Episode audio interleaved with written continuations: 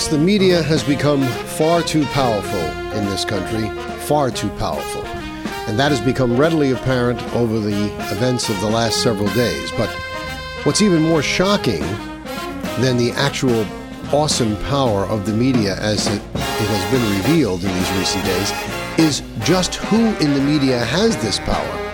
Yes, there's the traditional television media, the broadcast media, the cable networks, talk radio, but the last few days has revealed that the new alternative media, the media we've all come to rely on for almost every bit of personal and interpersonal communication in our lives, is the more powerful of all and far too powerful than any media has a right to be, and far too powerful than anyone ever envisioned they would become. Hi, everyone. I'm Jamie Dury, and welcome to another National Preview Online podcast. If you have not already done so, done so, forgive me, please subscribe to the show. You can do so by going to either the iTunes App Store or the Google Play Store, at least for now. Uh, and you can subscribe to the show that way for free. In the alternative, you can go to the Podbean app. Podbean.com is a hosting service that myself and many other podcasters use. You can go there, download that app from either Google or from um, the iTunes App Store, and you can subscribe that way. Wherever you subscribe, however you subscribe, by merely subscribing, you will always be notified whenever a new upload takes place, and you won't miss a thing. We only ask in return that you leave a review uh, even if it's a line or two, a paragraph would be better. Uh, five stars would be excellent uh, because that helps us grow this, uh, the show in terms of how this show shows up when people search in either of the two major uh, app stores, Google or iTunes, for news commentary and so forth. We are trying to expand the show. We are trying to expand the offerings by having a call in line coming and guests featured on the show, but this all takes investment capital, and we can do it on our own, but it's going to be a slow go. We're trying to accelerate that process. And to that end, if you visit our Facebook page, facebook.com forward slash national preview online, you will find uh, one of the recent postings is a GoFundMe uh, campaign that we started to do that. No donation is too small. Every donation is greatly appreciated. So whatever you can spend, five dollars, ten dollars, and you want to send it to that uh, GoFundMe campaign, we're going to turn around and put it right back into the show, into advertising for the show, and acquiring other things to make the show even better. So, the media, as I said, has become far too powerful. Long ago, there was a man named Spiro Agnew, and that name probably doesn't ring a bell to most of you young people out there today, but to me, uh, who was in grade school at the time, the name does ring a bell. Spiro Agnew was the vice president to Richard Nixon. He was his vice president throughout his first term and into his second term. Spiro Agnew wound up having to resign the office in disgrace uh, because it was revealed that while he was the Baltimore County executive or the governor of Maryland that he was taking. Actually, both. Let's see. He was, uh, yes, during his time, as I was correct, as the Baltimore County executive and while he was the governor of Maryland, he was accepting kickbacks from contractors, and these kickbacks apparently continued uh, as he was vice president. Uh, he was never implicated in the Watergate scandal, which brought down Nixon, but he did plead no contest to a, a single felony count of tax evasion and resigned. He lived the rest of his life in relative obscurity, quiet life, rarely made a public appearance. Uh, wrote a novel and a memoir, both of which in which he defended uh, his actions. But prior to him coming to grief, Spiro Agnew uh, had very famously declared that the media has far too much to say in this country. Now, a lot of people disagreed with that statement at the time he made it, and I was one of them. The media, a free press, uh, is one of the best defenses against tyranny. However, that presupposes that we have a free and unbiased press, not a press like we have today that sees fit only to print what it sees fit to print and seeks to keep from you that which it seeks to keep from you. 95% of all the coverage on President Trump while he was in office was negative. Now, it's hard to, for me to believe, and it should be hard for even you Trump detractors to believe, that 95% of everything anyone can do can be all bad. Because if 95% of what you did was bad, you couldn't have 73 million followers. You just simply can't. Uh, you can have detractors, people who disagree with what you do, uh, but look, I didn't like President Obama. I made no secret of that. I didn't like President Bill Clinton. I made no secret of that. But I'll be the first one to say I could never make the statement that 95% of everything Barack Obama did was bad, or that 95% of everything Bill Clinton did was, was bad. I could say that I agree that a lot of the stuff he did was bad, maybe even more than 50%, but 95% never happened. So the media has become extremely biased and continues its inexorable lurch to the left. Even Fox News has moved largely leftward under Rupert Murdoch and his sons and it shows no signs of abating. And this is what's given rise to many alternative media. Uh, everything that News Corp touches, the Wall Street Journal, is more left. So was Spiro Agnew wrong? Well, he may have been ahead of his time, but he was not wrong. And one need no look no further than the events of the last few days. Look, Donald Trump has already gone on made a speech the other day, which everyone is trying to say that he incited a riot. He did not. He's taking some responsibility for it regardless, but I read Donald Trump's speech, and never did he call for violence. At the end, the most he said was, Now let's all take a walk down to the Capitol and peacefully protest like good patriots. Now, unless you want to assume that being a good patriot is uh, synonymous with invading the Capitol, it's kind of hard to say that Donald Trump incited that riot. Further, there's evidence now that the timeline is wrong. That many of these actions that were taking place at the Capitol actually took place before Donald Trump had even finished his speech. Additionally, we now know that there was Antifa and Black Lives Matter people present, and they were the people dressed in military garb, olive drab and black, that circumvented the Capitol Police, breached the perimeter, broke into the building and then encouraged Trump supporters who were already pissed off because they feel an election was stolen from them to go inside the building.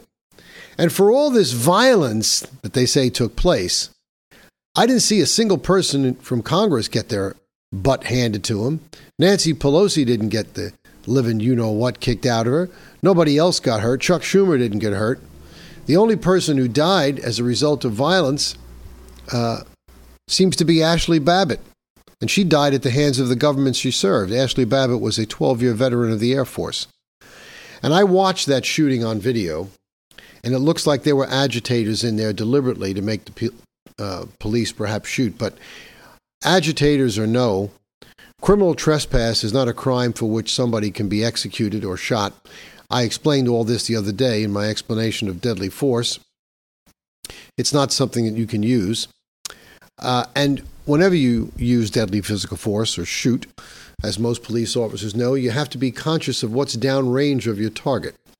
If you look at that video, you'll see that within a second or two of Ashley Babbitt being shot and going down, she was surrounded by several police officers and innocent bystanders. Uh, nobody with the right mind would fire into a situation like that.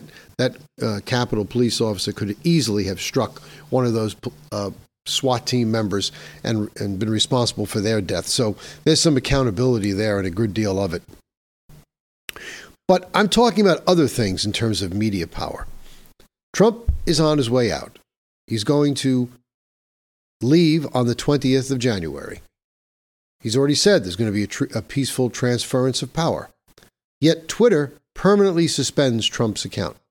They decide who they're going to allow to speak and who not to speak.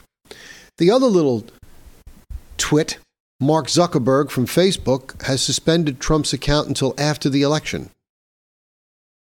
because they don't want him to be able to say anything. So he decides now who who speaks and who doesn't. And we know how many people depend on Facebook for communication.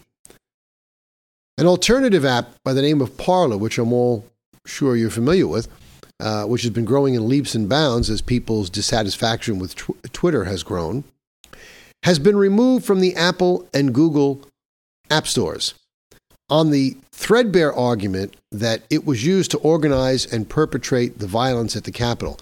Now, this is almost laughable when one considers that Twitter has been used to organize and perpetrate violence by the left, by Black Lives Matter, by Antifa, all those protests you saw over the course of the summer that were described as peaceful, while stores were ravaged, cities were burned, people were dragged out of cars, beaten as they walked down the street, all those peaceful riots facilitated by Twitter, but there is no move by Apple or Google to remove the Twitter app from their app stores. Just to keep the record straight. And so they did. They removed the app. So if you didn't have it on your phone, you couldn't download it. But that wasn't enough. Parler, growing very, very fast, doesn't have their own servers. So what they did have was server space that they rented from one of the biggest brokers of server space in the world, Amazon. So they rent their server space from Amazon. Amazon then turns around, following suit with Google and with Apple and says to Parler that if you do not, if you do not remove your data within 24 hours, we are going to just delete all of your data. You have basically they gave him an ultimatum. You have 24 hours to remove your data from our servers because we no longer want you on our servers. Now, 24 hours is a little, it's a little bit rushed to try and get everything off. And now Parler is suing. Look, you have a Congress that's all upset because their house got invaded and they felt the heat. This same Congress did nothing, didn't raise a finger as people were losing their, their lives, as people were losing their businesses. All of a sudden, when they felt the heat, all of a sudden became very, very, very important. It reminds me of the woman that was interviewed by the news and by the police department here in New York City, where I live, in the aftermath of the federal court intervention where they stopped the stop question and frisk program. And she she said, um, "Well, it's good that you're stopping it. It was really a, a wrong program. It was discriminatory. Uh, it was profiling, um, and you shouldn't be doing it. But you're still going to do it here in Manhattan, right? In other words, I don't care if you don't do it in those poor neighborhoods in the Bronx. Just make sure you stop questioning frisk people in my neighborhood here in Manhattan because I don't want anybody bothering me. That's the typical left wing hypocrite. So you have the same thing going on here. Facebook, Apple, Google, and Amazon have reserved to themselves what conduct, what speech, what people are going to get the privilege of using their First Amendment rights. Anyone we disagree with, you don't exist. They're going to make sure you can't communicate with your friends, with others. They're going to make sure you can't voice any objection.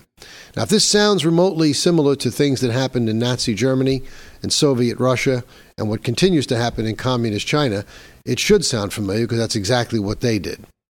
And it begins to remind me of a story that I'm going to relate to you, something that my, my late Uncle Frank had told me years ago. When I was growing up, I was a teenager. I was working part time uh, in a neighborhood store. About that time was when ATMs came into being. See, prior to that time, people always made sure they had enough cash to get through the weekend. You were going to go out to dinner. People didn't use credit cards quite as much. Want to go shopping, go to a bar, have some drinks, whatever, have some time out with your friends. You made sure you had cash. Go away with the family. Married couples made sure they had cash because you couldn't get to a bank because the banks closed at 12 noon on Saturday, and that was it. You couldn't get into the banks until Monday morning. So, what did you do if you needed cash? Well, if you knew a friendly business owner, you could cash a check with them and they would deposit, they would do you that courtesy.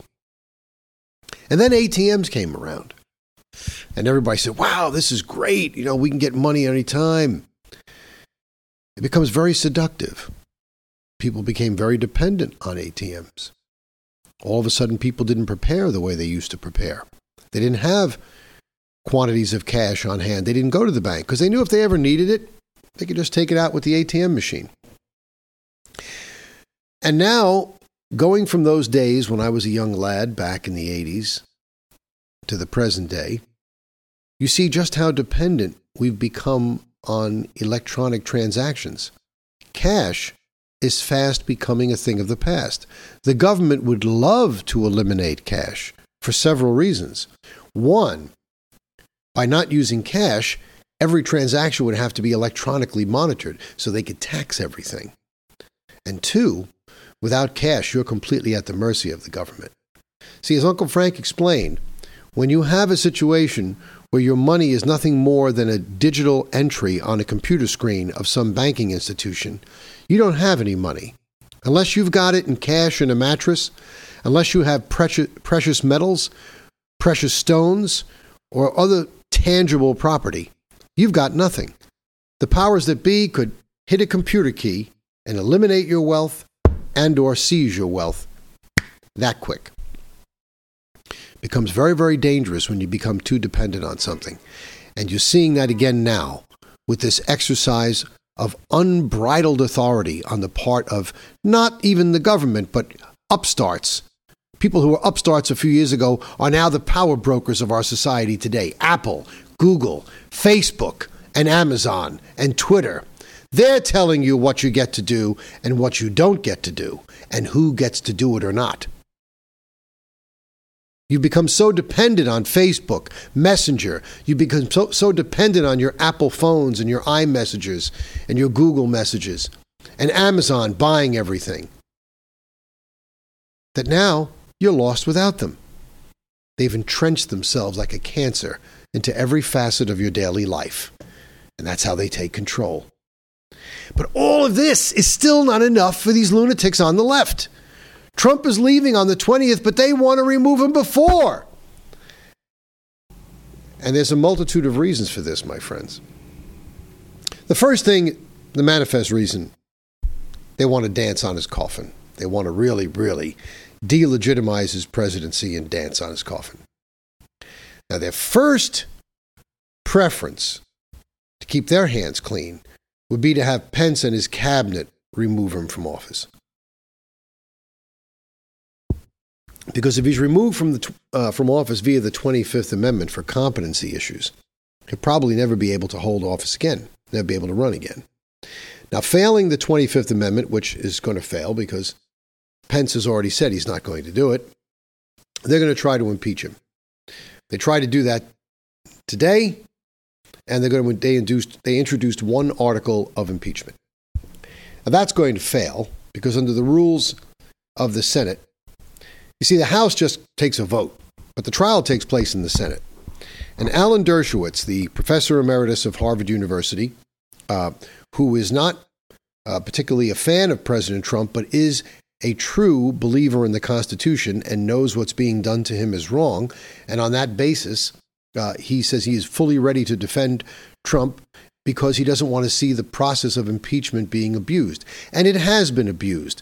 It's bad enough you try to impeach somebody once for something that you did. And I'm referring to this phone call with the Ukrainian uh, president. They tried to impeach Trump on that. You had Adam Schiff making up the language of the phone call when the transcript of the call was revealed, and you could see that it bore no resemblance to what Schiff said that Trump said. You could see it was all a crock. Meanwhile, you had Biden doing exactly what they were accusing Trump of doing, admitting laughingly before an audience in New York how he went over there and told the Ukrainian uh, president that if you don't get rid of that prosecutor that's investigating my son, you're not getting your billion dollars. He held up federal aid to a foreign country for personal gain. That's an impeachable offense.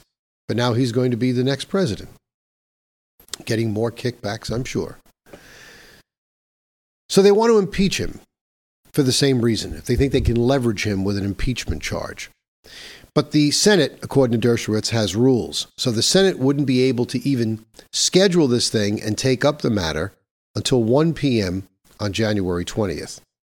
Well, guess what happens at 12 noon on January 20th? Donald Trump becomes an ex president and Joe Biden becomes the new president. There is nothing in the Constitution about impeaching an ex president. once a president's out of office, impeachment becomes moot. It is not a criminal prosecution. It is simply a vehicle whereby a president can be removed from office with sufficient cause. But if the man is already out of office, there is no reason to remove him. So they can't begin the process to remove him until an hour after he's gone. So this is a redundant thing. But they think they can leverage Trump. They think they can pressure him into signing some type of agreement that if they don't do anything to him, that he will uh, never seek office again because they're deathly afraid of this man. But he's never going to sign that. In fact, Peter Navarro released a statement today, uh, one of Trump's aides, that Trump is itching to defend himself against an impeachment uh, if they try and go that route. I think it's going nowhere, uh, but they, they're still hopeful. But they're hope they're they're scared of other things. Now it's been revealed that Nancy Pelosi's laptop was taken during the course of this uh, riot, so to speak, that took place at the Capitol. God knows what kind of information is on that laptop. It shouldn't be that hard to break through any firewall or any security features and find out what's on there. Uh, and in addition, they don't know who Trump may pardon between now and then, and especially what has them afraid is what documents in his possession might he declassify. Because remember something declassification of classified documents is something that is done at the sole discretion of the chief executive. There is no congressional oversight for that action. Congress cannot tell him to declassify something. Congress cannot tell him not to declassify something. He gets to make that decision all on his own. And that has them shaking in their boots.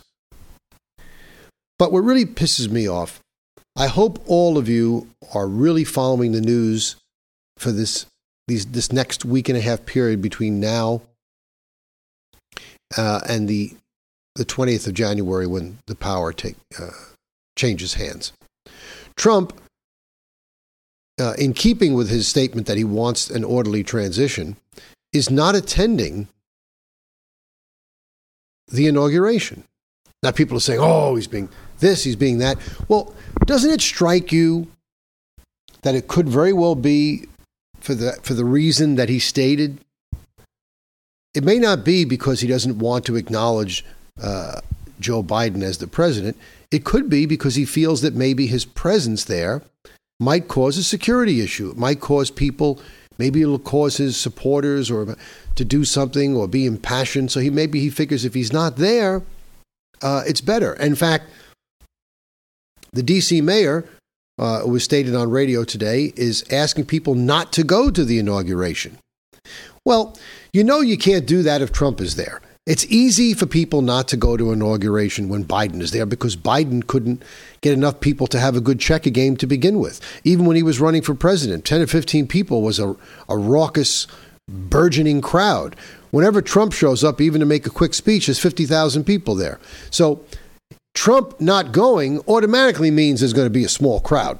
Might be three or four people, and that's it.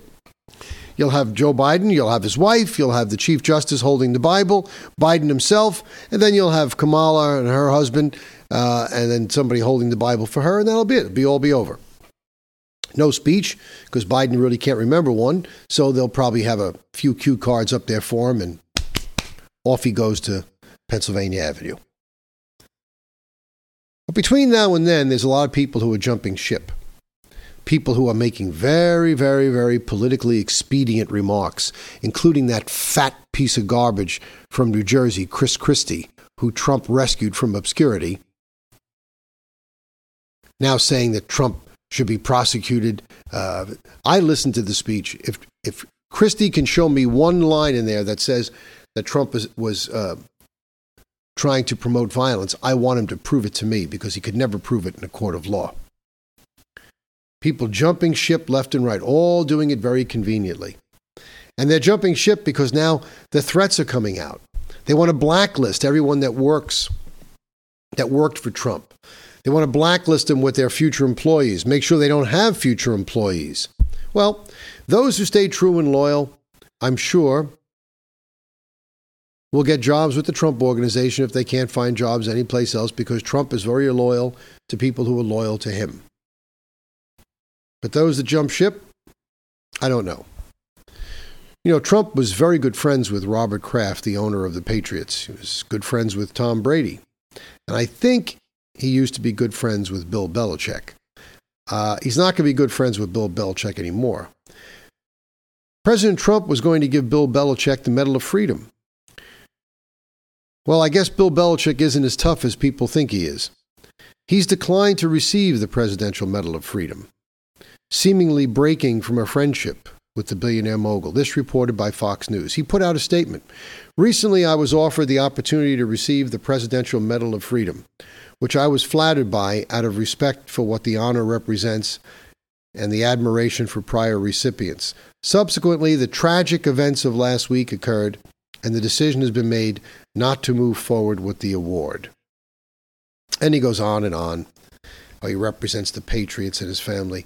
Well, I tell you what, Billy, you just put the final nail in the coffin of the NFL.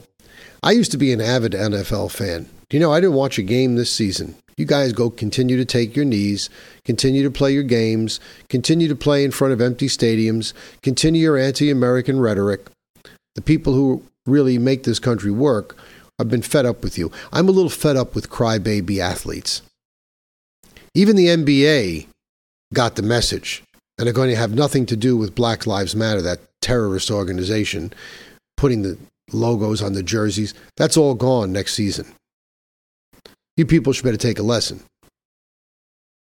Because you can't fill stadiums, and pretty soon nobody's going to be watching on TV. Nobody watches, nobody pays advertising. Nobody pays advertising, you can't get paid, the players can't get paid, nobody gets paid.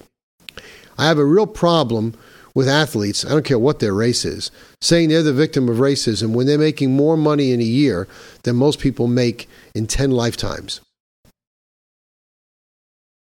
So go ahead, not, don't take the Presidential Medal of Freedom. Maybe Biden will offer it to you. Maybe you can take it from him. I don't think so. Maybe he will. Or maybe Spiro Agnew despite his dubious flirtation with the wrong side of the law and the corruption, maybe he had it right all along. People like Bill Belichick are folding. They're folding under pressure, political pressure, brought to bear by who? The media. Maybe Spiro had it right all along. The media simply does have far too much power and too much to say in this country. For National Preview Online, I'm Jamie Dury.